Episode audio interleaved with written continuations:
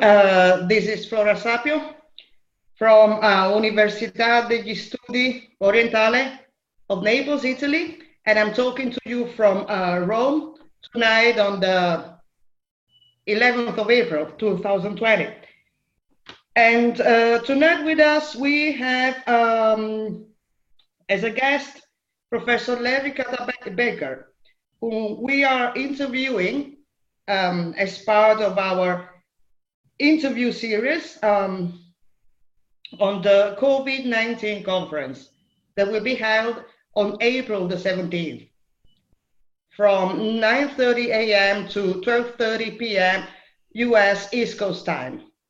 So let me welcome Professor Backer. Well, thank you, Flora. It's uh, delightful to be here and to be on the other side of the camera this time. Yeah, exactly. And thank you for agree, agreeing to, to be interviewed. Uh, I guess that uh, most of our viewers uh, tonight and in the uh, days leading up to the COVID and international affairs workshop would uh, benefit from uh, your perspective on the current crisis. And in order to introduce the, the seminar and to give everyone an opportunity to learn something more on the on the ongoing crisis, I would like to ask you um, a, a, few general questions about um, you know the ongoing events and the ongoing crisis. Okay, that would be delightful. Just be gentle with me. no, I, will try to be. I'll try to ask you really, really very simple and uh, um, very general questions. And uh, the, the the first question actually will be, or I should say, is about the the seminar uh, itself. Like in these days, in these weeks, um, there have been quite a few conferences and events on the coronavirus crisis, but most of them have been about the disease itself, or else they have examined the responses that various national governments are providing to the coronavirus. Yet the, the conference that you are organizing seems to be quite different in that it is completely focused on international affairs. Could you explain to us why you are focusing on international affairs rather than other aspects of the coronavirus? All right. Well, thank you very much. That the question is actually harder than it sounds. Um, uh, let me give you just a, a very brief perspective, uh, and it comes from having watched the uh, progress of this uh, pandemic from what looked like uh, just a new variety of flu that started in Asia to the pandemic that uh, all of a sudden descended on us in January and February of this year in the course of the uh, progression of this disease to epidemic to pandemic and the responses that have come, what I noticed was a couple of things. One, there is a sort of, and, and this is not a criticism of anyone, it, it's just, it seems to be natural. There is a sort of narcissism in the responses and in the analytics to the responses to this thing. The first thing one worries about, of course, in the context of a disease is oneself and then one worries about one's family, then one worries about one's city, then one worries about one's uh, province, and one worries about one's state, one worries about one's nation.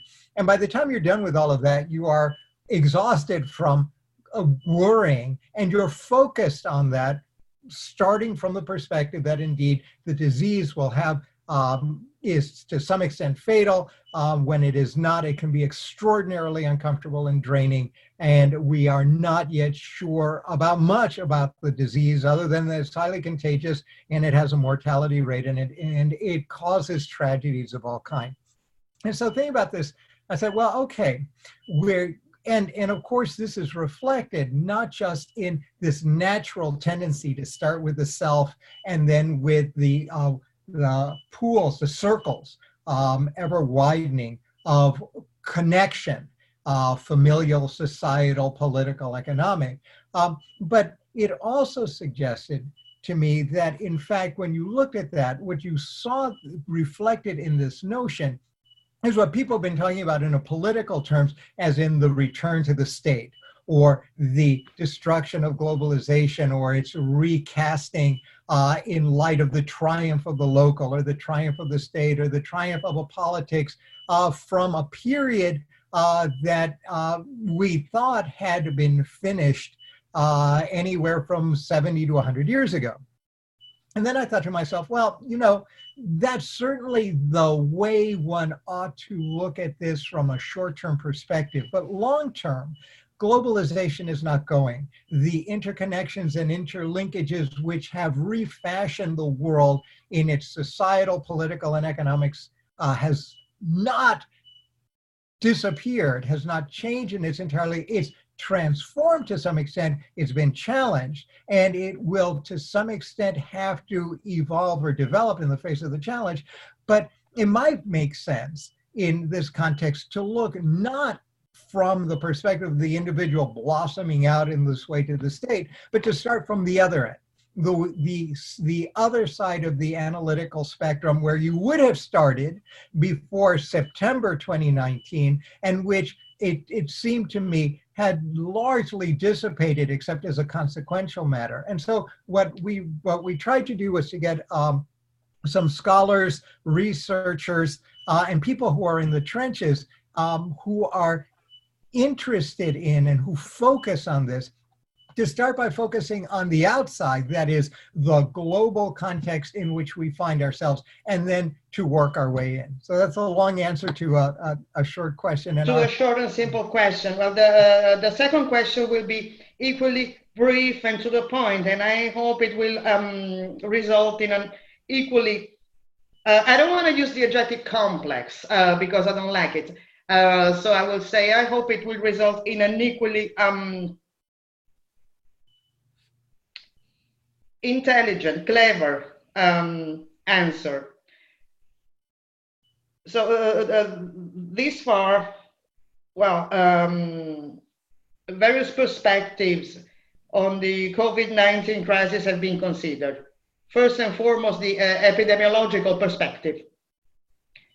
Second, um, the perspective of you know domestic responses to the crisis.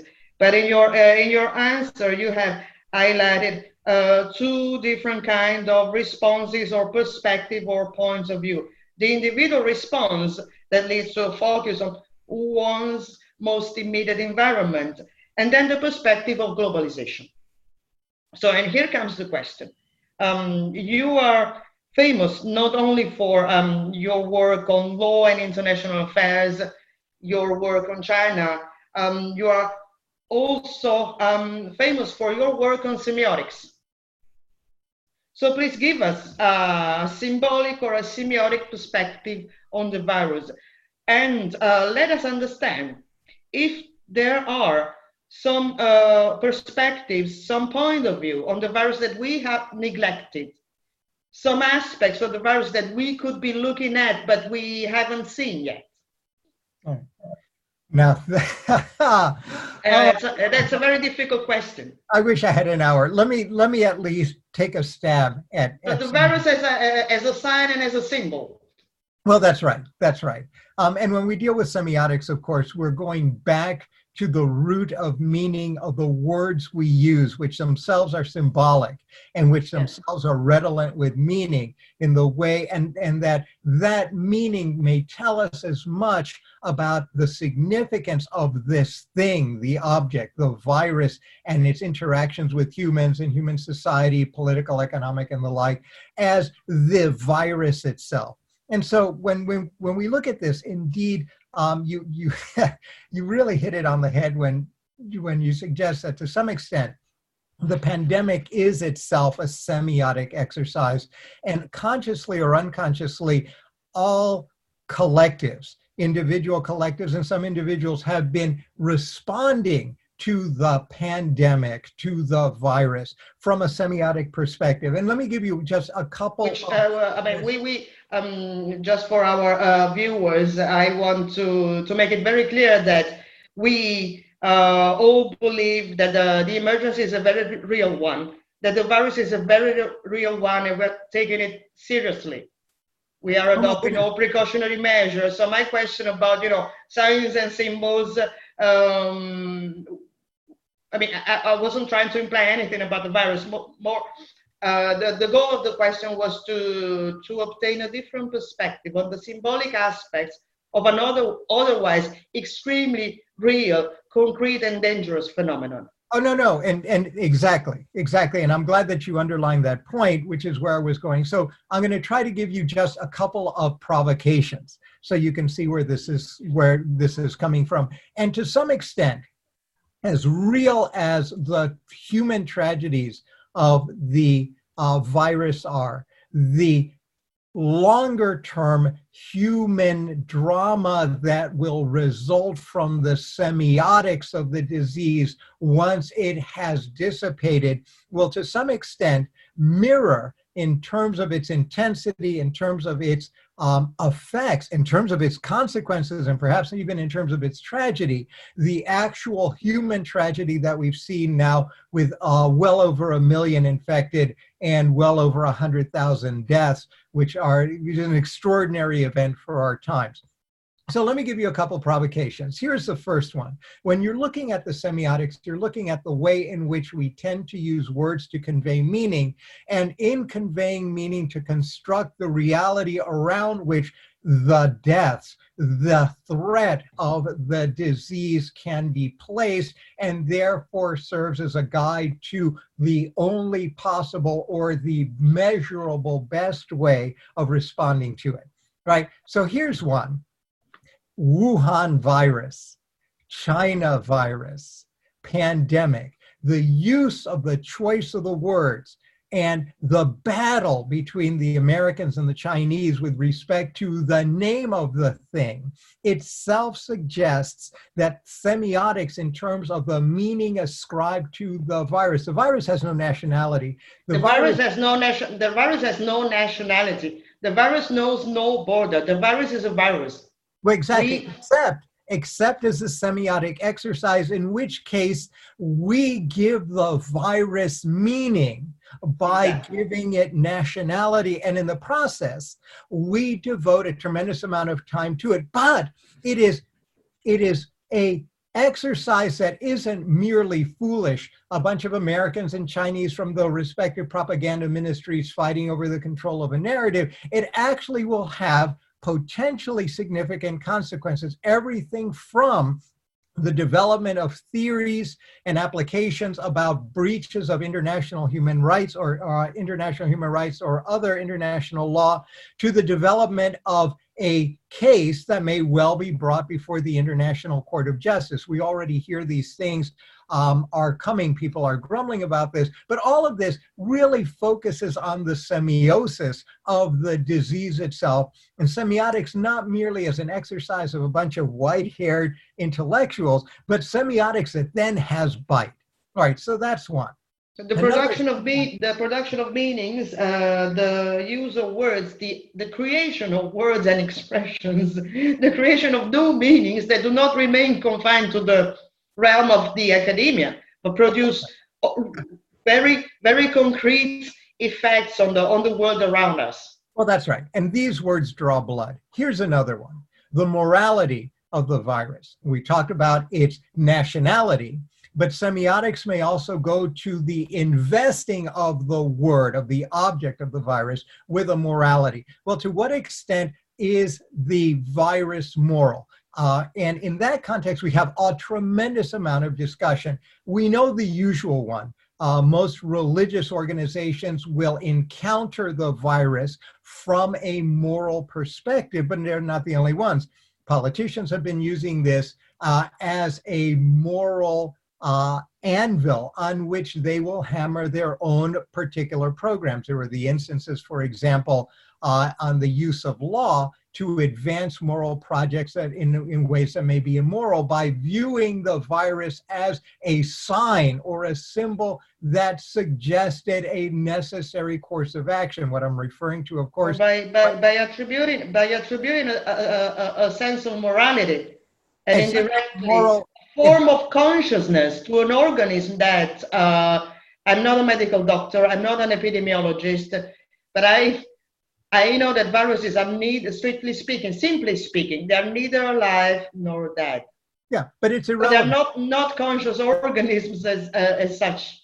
Now remember that of course in the, the in, in the context of semiotics, the object of the imposition of meaning, the object which becomes symbol and sign itself has very little to say about what it is that is constructed on it. And that's what makes this actually very interesting.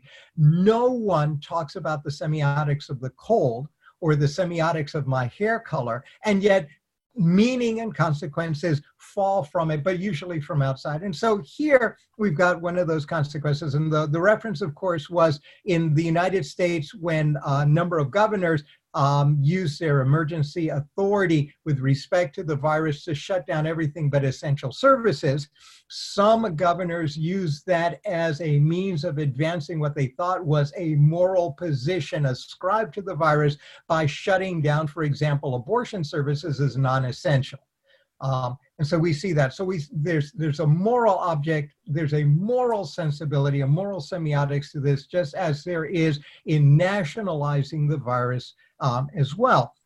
But that's not the end of semiotics.